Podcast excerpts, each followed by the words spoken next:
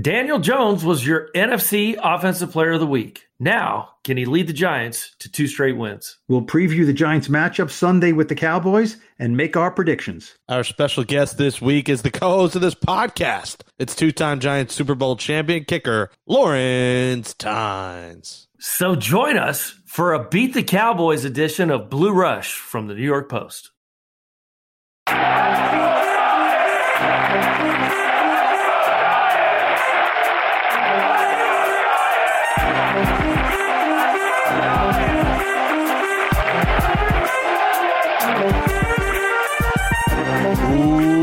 Welcome back to Blue Rush, our Giants podcast from the New York Post. Subscribe to the show wherever you get podcasts Apple, Spotify, Stitcher, Google, Amazon. Give us a five star rating.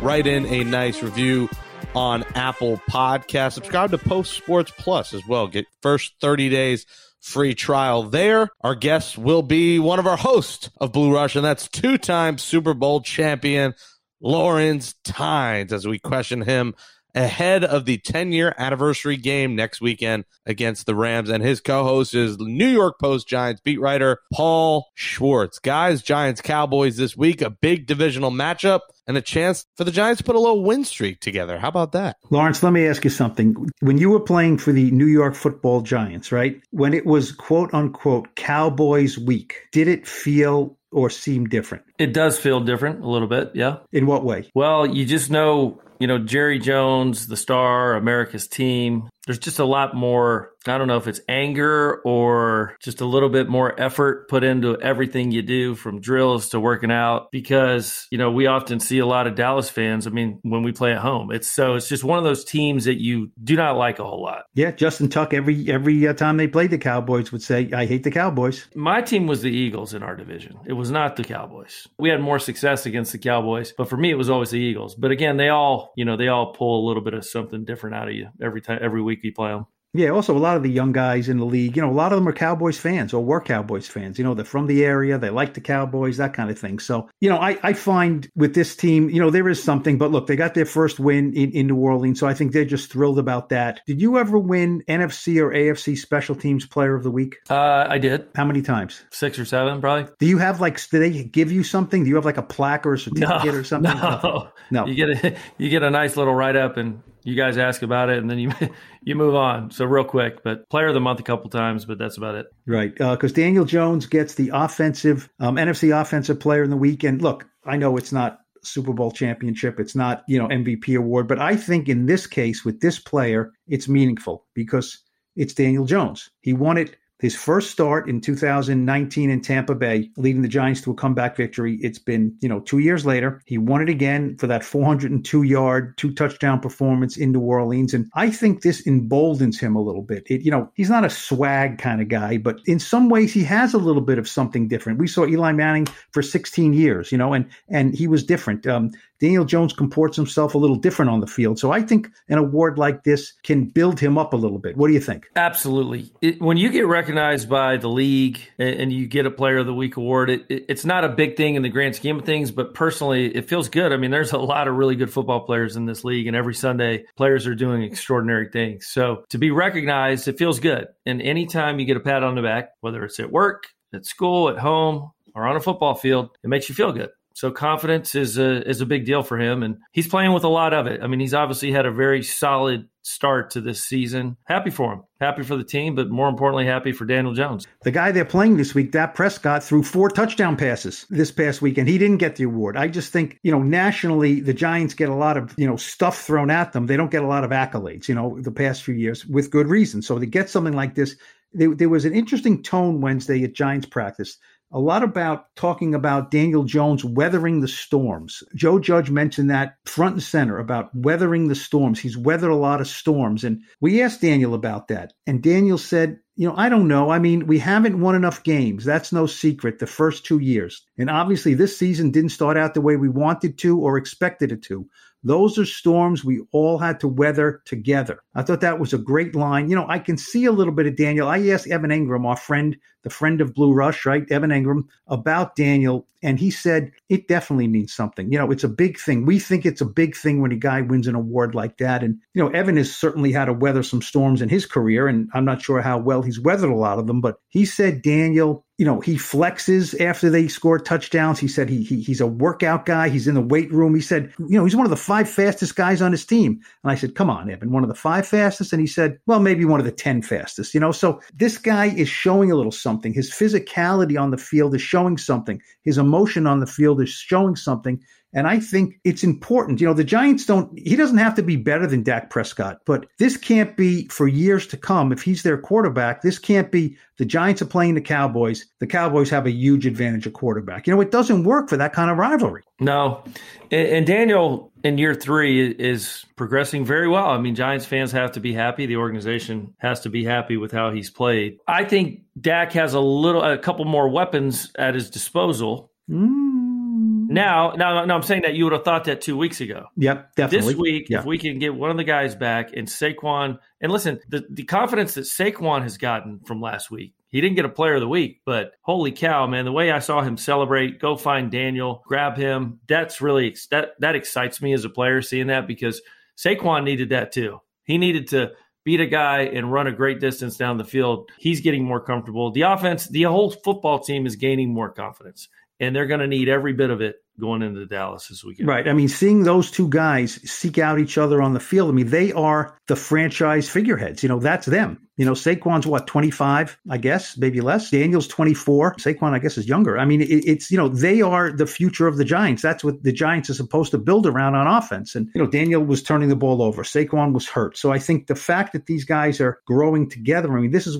what the plan is supposed to be. You know, if I told you a month ago the Giants would be 0 and 3 and then 1 and 3, you would have probably said, oh boy, I guess Daniel's probably not playing really good football. I would have definitely thought that. Right? You'd say, yeah. well, the defense is probably pretty good. Saquon's probably finding his way. And, you know, the offensive line's probably not great. And Daniel's probably not great in his critical third year. And that's just not the case. I mean, he's played fine. He's played fine or, or better than fine or really good. I mean, I think that's something that when you lose, it all gets swept under the rug. Now you win a game and now we're talking about Daniel and we're talking about winning plays he made. And it's an underlying thing. Do the Giants have their quarterback or don't they? I mean, right now, the answer is yes, with more to come, with much more to come. Agreed. And, and listen, I think in order for this team to take the next step, they still have to establish a running game. Saquon has done things here and there, but the running game is still not good enough. I don't think it's good enough. And again, we're throwing a lot, we're gaining chunk yardage there. They're at some point going to have to run the run the football with Daniel, with Saquon. The defense, I know I've said this two or three shows in a row. I was not concerned about them. I am a little bit for some reason, uh, we just can't generate any pressure on the quarterback with any with the front four. That's going to be a problem Sunday if you can't get the deck with those three players. And listen, they always have a tight end. Like Jarwin is the guy who kills the Giants. Schultz. now it's Schultz. Now it's Schultz. Right? Schultz. Jarwin. Yeah. Jarwin will play specifically because it's the Giants. Yeah. I think he has like five touchdown passes, six career touchdown passes. Five are against the Giants. Listen, Ezekiel Elliott is uh, having a really good year. He's running like a possessed man. They're going to be the toughest team they've played all year. That's for sure. Yeah, I mean, it's one of the four or five best offenses in the league, I think. Now, you mentioned you're worried about the defense, probably specifically because they don't generate pass enough rush. heat on the passer, right?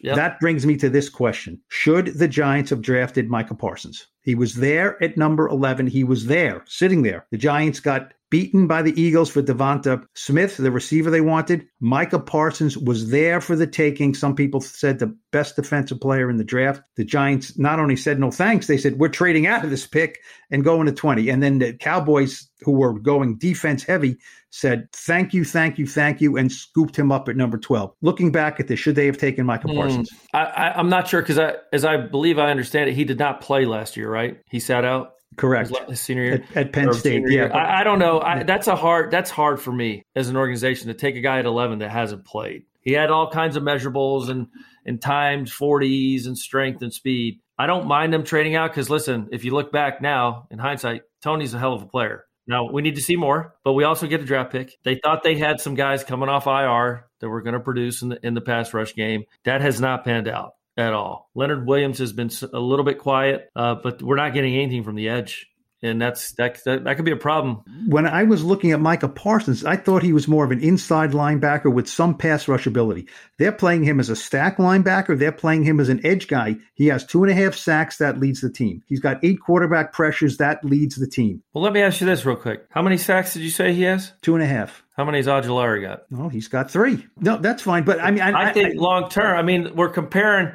I mean, who's the better player? I don't know. To be determined. Ojulari. I mean, he's he's he's a good player, and they got him in the second round. So yeah, I don't think Ojulari is going to be that inside, you know, No. force that that certainly He's that Micah edge. Parsons is. But look, the Giants had questions about Parsons as a guy. You know, his his, his off the field, his character, and that's why they didn't take him because I know they liked him as a as, as a player. Joe Judge said they liked him as a player. He said, he- you know, it had nothing to do with his playing ability. So it's just something. Look, there's there's no right or wrong right now. You know, you can't Nope, say in, in, after five games, or four games, that Micah Parsons is great, Ojulari's not as good, Toney's a bust. You know, none of that. We can't. But it's one thing that fascinates me about the draft because there's, there's, you know, this guy was here, we didn't take him. This guy was not here, we didn't take him. Like the guy from Northwestern, right? Slater, right? Now, in, after the first couple of games and in the summer, everyone said, "Oh my God, why didn't they take this guy? Our left tackle is no good." Okay, Andrew Thomas is giving up has given up one sack. I, he he's very low on pressures. He manhandled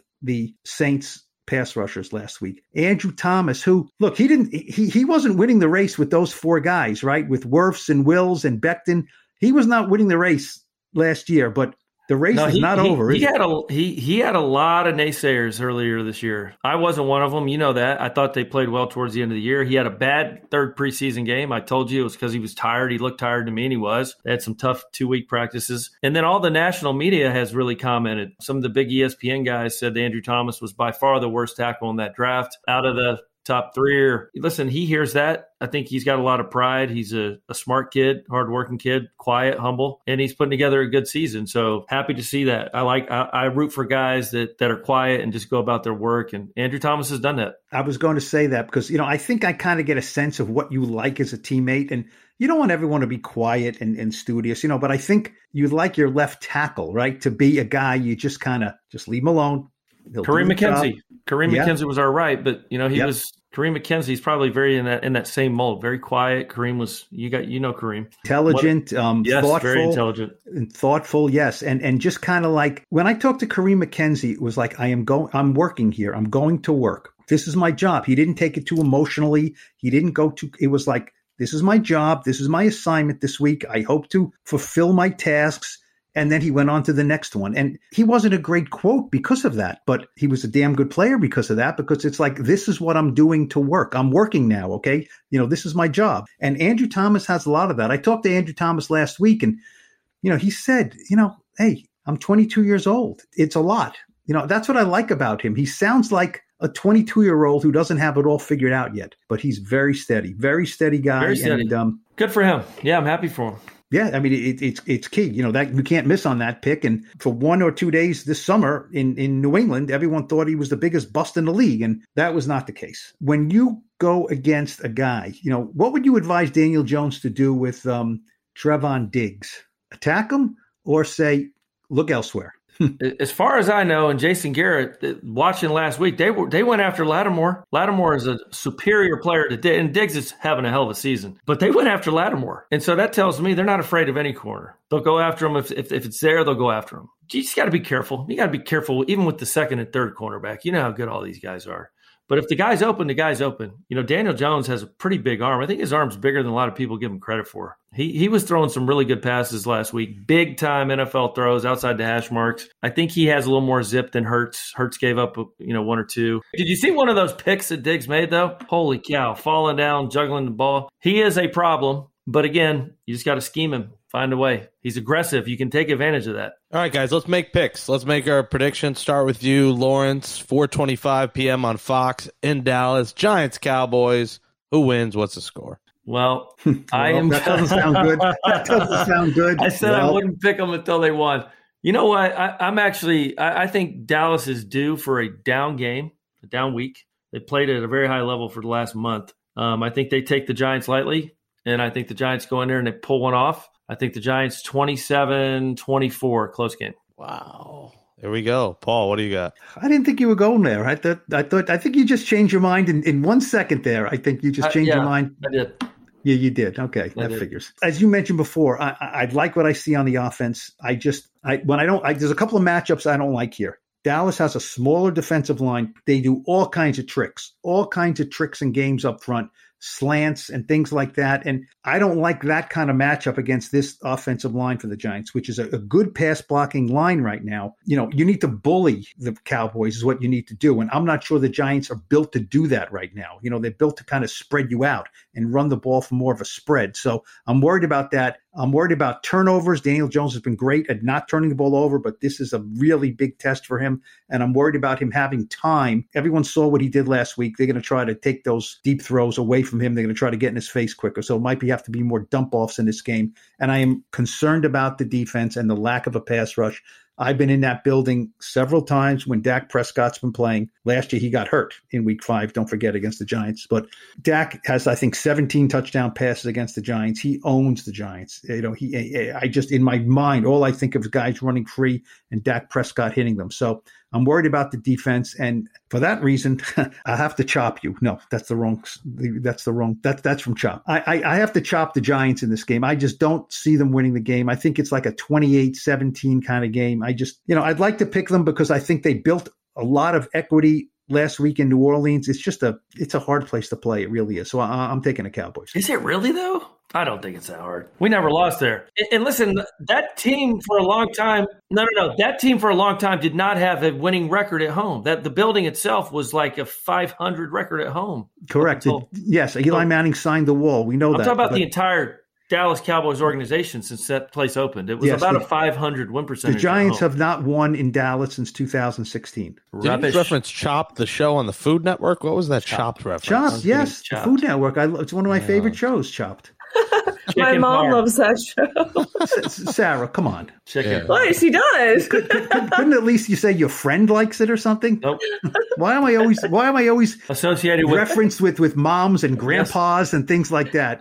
Well, because when we tried drip, when we tried teaching you drip, Drip. you didn't know what it was, so we went from drip to chopped. And the two shows were- My old blue- my old uncle Melvin like that. You know, come on, dude, someone. How about my younger brother or something like that? yeah, my really cool younger brother There you likes go. the word. He, he loves Yeah. Chopped. Yeah. Blue Rush for all ages. Uh, you know, seven and up here on Blue Rush. I'm gonna. I almost pulled a Lawrence and switched to the Giants, but yeah, I think they just have too much firepower. I'm taking the Cowboys 31-24. They've scored so many points, and like Paul said, Dak has crushed the Giants. So I'll take the Cowboys 31-24. Who do you got, Sarah? Every time I pick the Giants, they lose. I know. so do do I think the Giants come in? Yeah. Don't pick them. No, because every time I pick someone, they lose. Reverse psychology. So go reverse psychology. I'm superstitious. All right, I'm gonna. Okay, I, what what I can tell you is it's gonna be close. So Whatever happens, it's gonna be like close. two zero. Okay, I'm no, I'm gonna go with the Giants. Ooh, 21-20. wow. Someone missed a PAT. Two out of four are taking the Giants. That's 50-50. Not bad. Cowboys seven point favorites, uh, over under 52 points, so they're expecting a shootout. We'll see what happens. But a guy who, you know, at one point led the league in extra point attempts as Lawrence Tynes back in 2004, and he's going to be our guest next on Blue Rush. Joining us now on Blue Rush, this is really a tough booking. Uh, he played six seasons with the Giants, 13 years of professional football, 10 in the NFL, two years in Canada, one in NFL Europe. He's a two time Super Bowl champion kicker the 2008 and 2012 Super Bowls, the NFC scoring leader in 2012. He was the extra points attempts leader in 2004. He's a first team All Southland in 2000, where he's the pride of Troy State. Let's welcome in number nine, the pride of Greenock, Scotland, Lawrence Tynes. Lawrence, welcome to the show. wow, golly, this is great to be here. Holy cow. Haven't seen you guys in five minutes. Tell me about Scotland, please. I'd love to know a little bit more about Greenock, Scotland. Don't ever pronounce it Greenock. Like that. It's Greenock. It's, it's Greenock, Greenock. okay. Yeah, Greenock. Greenock. Like it was like, I don't know. Like you had some. now, are there bagpipes in the streets? Like, tell us, tell us about the So Scotland. Greenock is where I was born, but I was raised in Campbeltown, which is on the Mull of Kintyre, a very small town, boat yards, fishing, SEAL Team 2, where my dad was stationed with Naval Special Warfare Unit 2. Very strategically placed, very tiny town. So a lot of people, it's a whiskey distilleries. There's, I think there's two or three of them. No, there are not bagpipes in the streets. But I did dribble a soccer ball to school like some of my memories thinking back because you asked that question are like I dribbled a soccer ball to school pretty much every day, and it was. Yeah, you said you said there were not bagpipes in the streets, but I'm sure there are a lot more soccer balls in the streets than there were footballs. A lot right? of soccer balls. And were so, you a Celtic fan? Huge Celtic fan, right? The big Celtic Rangers rivalry, but it, and it was really based off religion. In, in Scotland, it's I'm a Catholic, so you're it's Catholic Protestant. It's changed quite a bit, thank God, because it got really ugly in the '90s. But yeah, I'm a huge Celtic fan. Is that what got you into kicking? You were just always playing soccer your whole life, and then when did it come about that you're like, hey, maybe I can make this into a football from football to football career? So kicking started my junior year. So my high school PE teacher was our defensive coordinator, and he took me out to this field so I, I remember it. Can picture it right now. So he takes me out in PE class. He goes, "Hey Lawrence, we don't have a kicker next year. You ever kicked a football?" And I said, "No, not really, but I could probably do it." So he takes me out to this to the baseball field, and in the center field, there's a big yellow upright on the fence. That's where they practice. I remember he put his keys down, you know, five feet in front of the tee. He told me to, uh, you know, kick the ball. So started kicking, pick the keys up, kick, pick the keys up. And Coach McMillan, Mike McMillan, who has since passed on, bad car accident about four or five years ago. If it wasn't for him, I really don't think I I get on this journey. Now, could I have? Maybe, but Mike McMillan is the reason I started kicking footballs. And it's the reason every time I kicked through high school, college, and pro, I used to tell myself, pick up the keys. Because, you know, you know, PE teachers have that big thing of keys. You know, it opens yes, up every yes. door. Yeah. Yep, yep. So it was just, you know, so weird. Like, so I just visioned oh, that's why I try to keep my head down all the time. But I just tell myself, pick up the keys. It was one of my things I, I did when I Did, did so. you ever? Did you um? Did anybody on here watch Queen's Gambit? That that limited show. Mm-mm. First Chop, now Queen's Gambit. Look, at Paul's I heard that's a good show. I heard no, it was fantastic. But you know, she becomes a, a, a oh the uh, chess. Yes, I'm she sorry, becomes a chess whiz, and she's in an orphanage. The custodian in the basement just has this raggedy chessboard and starts playing chess with her. Un, not much different than your you know, football yeah. coach in, in, in Scotland. You know what I no. mean? I mean, someone has to. You know, look, it's easy in in in America when you know for for our sports. It's like, yeah, you, you, you, your basketball coach teaches you basketball. But you know, I've known you for a long time, Lawrence. But it, it always it's a very interesting story how how guys, you know, you're not the only one to do it, but it's just there are so many kickers in our country who kick and kick and kick. You know what I mean? And and you rose to this rank. It's just very interesting because you were not brought up with it. You know, I mean, it, it, just you were not brought up with. How good of a soccer player were you, by the way? I was really good. Really um, good. Probably midfielder, I would guess. I was a forward. I was a cherry picker. Scored a lot of goals. Oh, I could. Um, Basket I could, hanger. I could put the ball in the back of the net. You know, I try and think back of all the. I just was surrounded as a young guy. I was surrounded by. I don't want to say greatness, but I was surrounded. Even though I grew up in a small town in Florida, nine thousand people. I mean, I went to high school, and part of the reason I quit competitive golf was because I my high school was Boo Weekly, Bubba Watson, and Heath Slocum, three PGA Tour players, nine thousand people. And then I played on my club travel soccer team. John Aiken, who's the coach at Oglethorpe, and Brian Waltrip who ended up getting drafted, played in Europe. I played with some I don't know what it was, but I just kind of grew up in a competitive environment when I was younger. Not and, and it's funny because I didn't think it was I just thought that's how how everything was when I was younger. Um, we didn't have a lot of money, so I didn't get to do a lot of things that other kids got to do. Travel all over the country when I was offered to to play soccer, which was, you know what, in hindsight though, Paul and, and Jake and Sarah, it, it's probably a good thing that I didn't get to go do that stuff. Was that an option to play, you know, professional soccer? Because you know, guys Ooh. make lucrative money over there, the big names. But was that ever an option? So when I was in Scotland, yes, I always said to myself, I'm going to go play for Celtic or some club. And you know, when you move at ten, right in the hay of it, when I was getting recruited heavily by Rangers of all teams, which would have been a tough sell to my family because we were Catholics, but I would have done it in a heartbeat. We moved and I moved to Florida and you get to Florida and soccer was not very good. I mean, in the, in 1990, 1990, soccer was, it's not what it is now. Yeah. The transition was for me just soccer, soccer, soccer. I didn't ever think of playing another sport until, like I said, I was a junior in high school. Did you sound like a kid from Scotland yes. moving to Florida? Yes. G- yes. G- give, give us a little. We do it every show. No, but give it. Give us a little. You know, how No. old are you? How old are you? Four- 10, 14? I was ten. I was 10. almost Give, give us ten year old Lawrence going into the cafeteria. I can't. I hit puberty. I can't. You think my voice was this deep when I was 10? so I'll tell you a story though, because we lived in Navy housing on the Navy base and it was right behind the school we all started at. The people, so we got to have a ton of friends, right? Navy housing is, it's just housing for military people. It's, it's not expensive. It's, but it's great. It's, because you know there's going to be a thousand kids in your neighborhood. And we always had games to play like street football. And i would play football just because everyone did it. We play soccer we played hoops we played tennis. But um, i remember all the kids in our neighborhood just called us, you know, when we moved in, the Lucky Charms kids. Oh, there, here comes the Lucky Charms kids. I'm like, that's Irish, but because we all had accents. So I remember that. We obviously grew out of our accents and moved on. But growing up in Milton was was fun, man. I always think it's it's where you it's what defines you as a player eh, or a, an athlete is where where you are when you're like through middle school and high school. And listen, I lived in a very competitive landscape. Our high school football team was top five in Florida every year, which is a big thing. I mean, for How us many people be at a Friday night game? You know, we would get somewhere around, this is will blow your mind, the town's 9,000, 15, 16,000 for a home game. So, and it's quite a bit different, you know, now that we live in Kansas going to high school football games.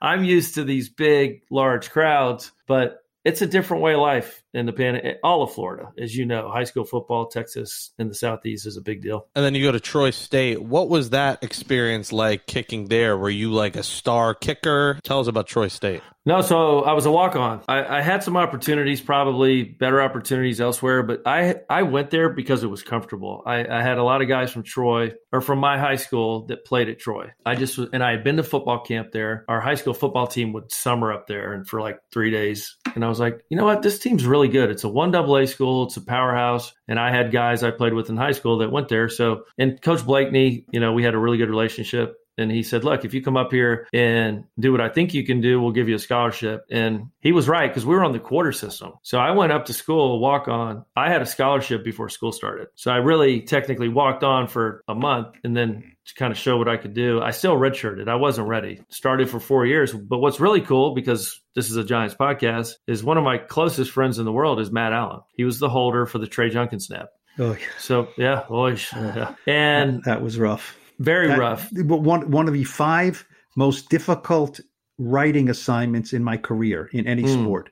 Okay. That game, that the 39-38, 2002 Yep. in in uh, San Francisco. That was Yeah. I could literally write a book on that game. N- Mhm. n- no exaggeration. And Matt Allen and Trey Junkin would be at least one chapter. Sadly. Well, listen, if you need to get a hold of them, we can do that. But Yeah, I'm sure. I'm sure he really Um, wants to talk about. Uh, actually, he didn't. He didn't. I mean, it was it was the snap. I mean, he he did. I guess he could have fallen on the ball, right? He could have fallen on the ball, and they could have tried to kick it on fourth down. You know, but he could have. And what it, the story is is you know Jim Matt Allen. So anyway, me and Matt Allen are both technically walk-ons. We played four years together, and it was great because a lot of scouts came to watch him play. A lot of scouts came to watch me play. So both scouts, obviously special teams coaches, would look at both of us. So we got a lot of visibility from a small school. Matt Allen had a really good game that day. But anyway, the story is he tells me this is Fassel came up to him and told him to tell the media that I told you to spike it on third down. That is a lie. I think we've talked about it before on the show. He never told Matt that. He, he's trying to cover his butt. So, and unfortunately, and Matt had a very good game that, that day. I remember watching it, but he, Matt never played again in the NFL after that day. And I thought either he was- either did Trey Junkin, but Trey Well- Junkin played 18 years, so it, you know, yeah, he had a Matt career. was yeah. basically in his first year. Um, got better and better as the year went on, but he just he never played again. So I don't ever bring it up because I know And it, it and- still stings. He was the one who threw the pass to Seubert, Yep. right? hmm He Yeah. could have been he could have been the great one of the greatest Giants icons ever if they call a penalty on that play, which they should have. Right, Yep, Matt. Allen throwing Two the ball later. To, to to Richie Seubert, who literally got manhandled, and they, they didn't call it. That I know it hurts Matt. I really do. I know him because I know him. I love him like a brother, and I don't bring it up, but he brings it up every once in a while because he obviously every wild card weekend they show it, and of course people send him pictures of it. So it's one of those not as bad as Scott Norwood, but it probably feels the same to Matt. Yeah. You're undrafted. Do you remember the first call? You know, the, you were on the Chiefs practice squad at first. Do you remember getting the call that you were going to get a chance in the NFL and the emotions that went through it? Man, I thought I was getting drafted after the pre-draft process. I was like, Everybody okay. thinks they're going to get drafted. It's unbelievable.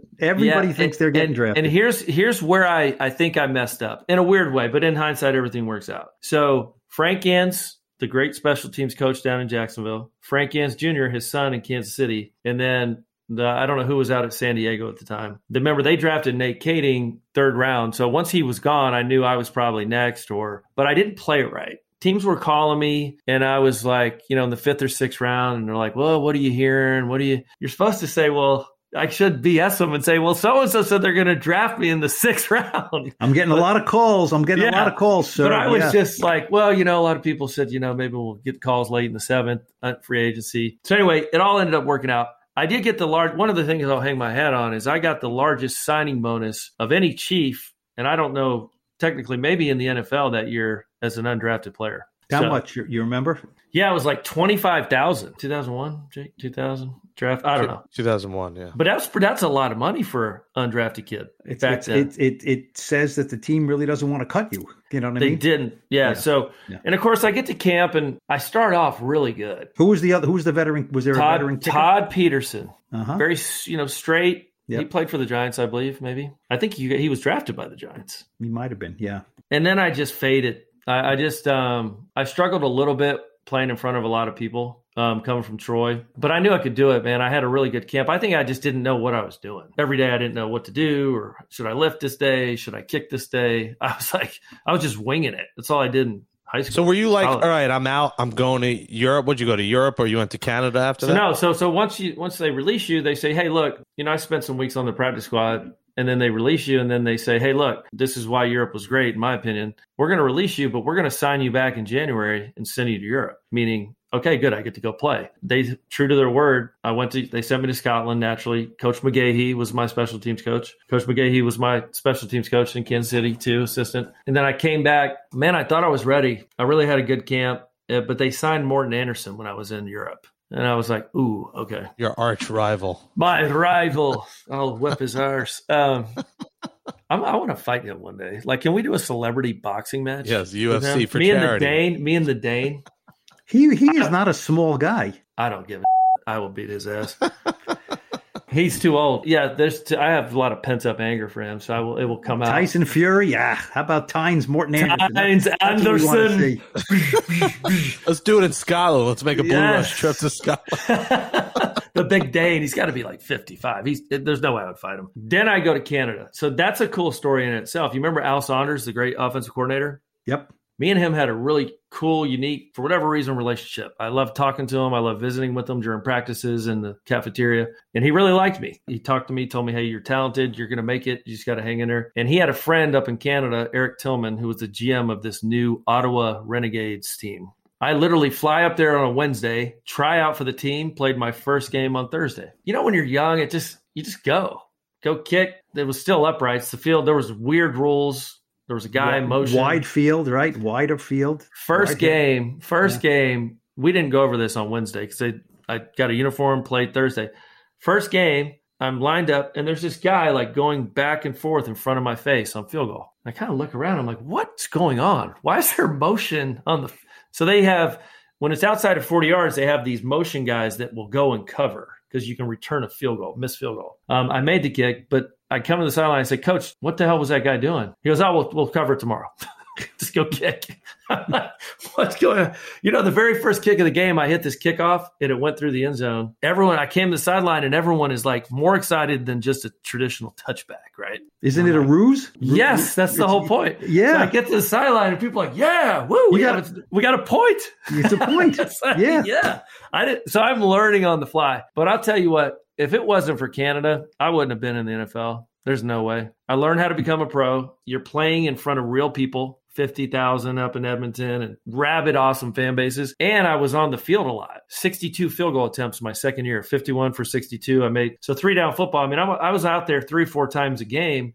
It just gives you reps, live reps in front of people, confidence. So then after that, I did eight games the first year, and then I said I need to resign, make a name for myself. And I said I'm I, even though I still could have went back to the NFL after that half season, I said I need to spend a full year in Canada and light it up. And every goal I I set for myself, I checked it about. All pro, first team All Pro. We didn't win a lot of games, but I had ten offers from the NFL after that. Like real money to where I knew I was going to be the guy. So why'd you choose the Chiefs? Familiarity. I was comfortable there, and you know I knew Morten wasn't getting any younger. And You wanted to take uniform. Morten's job so bad. I think that's what it was. Admit it. this event happened this time around. So before I went to Canada, I didn't I didn't have a feeling one way or the other for Morton. Other than we all considered him the greatest of all time prior to that. And the uniforms are cool. The mock turtleneck thing I could do without on the on the headshots. But but yeah, and then it started, man. Off it went. Got traded. Now, do, do you have a Scottish Claymores jersey still?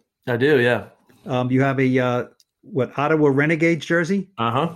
You do. Okay. Troy Chiefs. Rob Troy, obviously high school. You have a high school jersey? I I don't. You don't. Okay. Um, obviously you have Kansas City. You have Giants. So yeah, Scottish Claymores is um. That was a fun league. NFL Europe was kind of cool. I Did you ever cover that. it? No, but I used to watch it, and and you know, it, it, you covered it in a sense that you know the Giants would have players there. You know, so you'd know, oh, this, oh, that, oh, that guy, that guy, they sent defensive back. He's from the Giants, so you'd you'd cover it. You know, then the guys would come back in the spring, and you talk to them and say, how was the experience in Frankfurt, and how was it in Scotland, and how was it and it was cool. It was cool. It was it was. It's too bad that's not there You, anymore. you know what that league did though, because here's what here's what I saw as a player. I saw the guys who really went over there and and took it seriously. Because listen, you're in another country. You're 22 years old. You're not making any money, but they're giving you enough money to get in trouble. I saw you know the handful of guys that I that wanted to keep playing pro football because I think that's what that league separated was. I went over there and I had a clear goal. Listen, I'm here to get better, to play well, not go out every night, which half our team went out mm-hmm. literally seven days a week. Not snitching. I went out some nights too. I'm just saying, some guys, I loved it. Kurt Warner, I played, you know, Matt Bryant was over there when I was over there. Great kicker for the Falcons and Giants. Me. So we had a lot of really good guys, NFL players that played a while. Last one, and this is fun. We get we're gonna do a part two maybe in a few weeks and on his Giants career. We got to everything but the Giants, but I'll do one here on the Giants, Lawrence. And what's your feelings going into this ten year anniversary next Sunday? You're you're taking the trip from Kansas. You're coming up to MetLife. Uh, you know, is it feeling nostalgia? Are you excited to be with your teammates again? Are you excited? You got a big party plan for the weekend. You know, take us through the uh, ten year ceremony next week. So, total transparency. My wife and I always have, we pick, right? We have our favorite Super Bowl teams. This is not it. Our other one is our favorite Super Bowl team.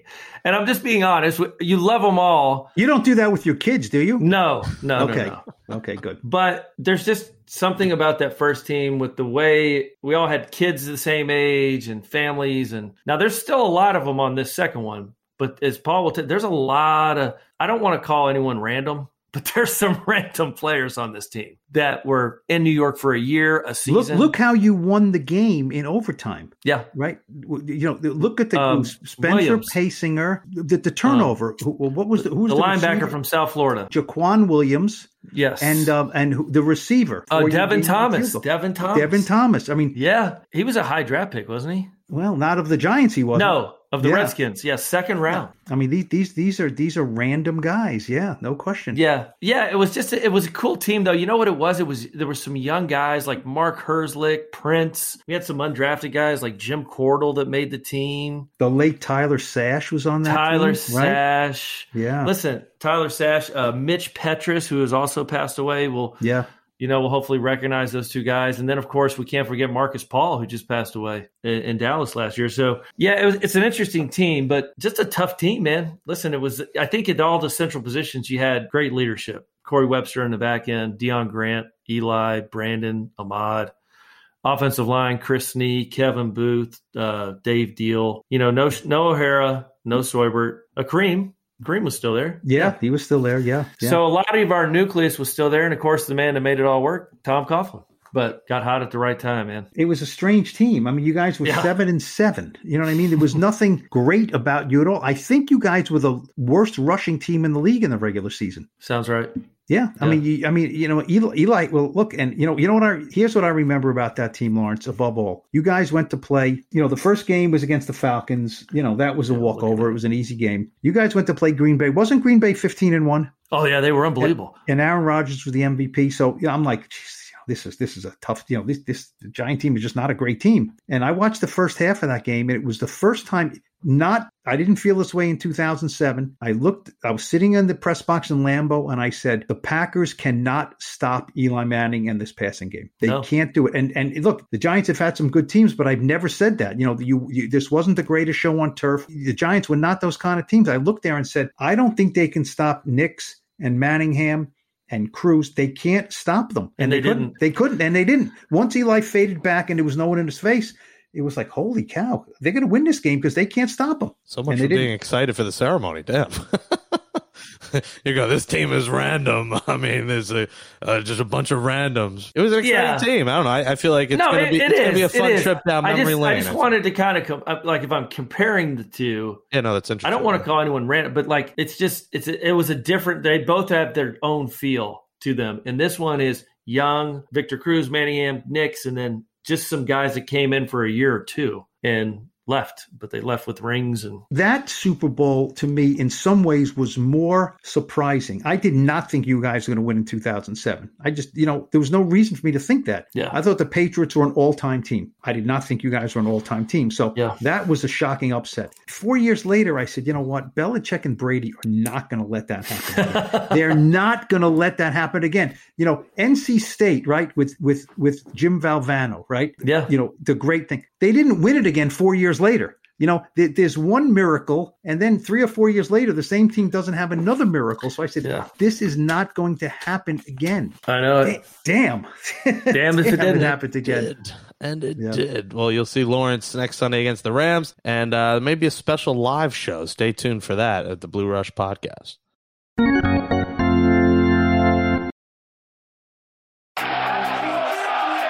And that says cheerio to episode 77, the Kevin Boothe edition of Blue Rush, our New York Giants podcast from the New York Post. Thanks to Jake Brown and Sarah McCrory for producing the show. Get Blue Rush that wee five star rating and writes in a nice review on Apple Podcasts. For Paulie Schwartz, I'm Lawrence Tynes. We'll return on Monday following the Giants matchup with the Cowboys in Dallas. Enjoy the game and thanks for listening to Blue Rush.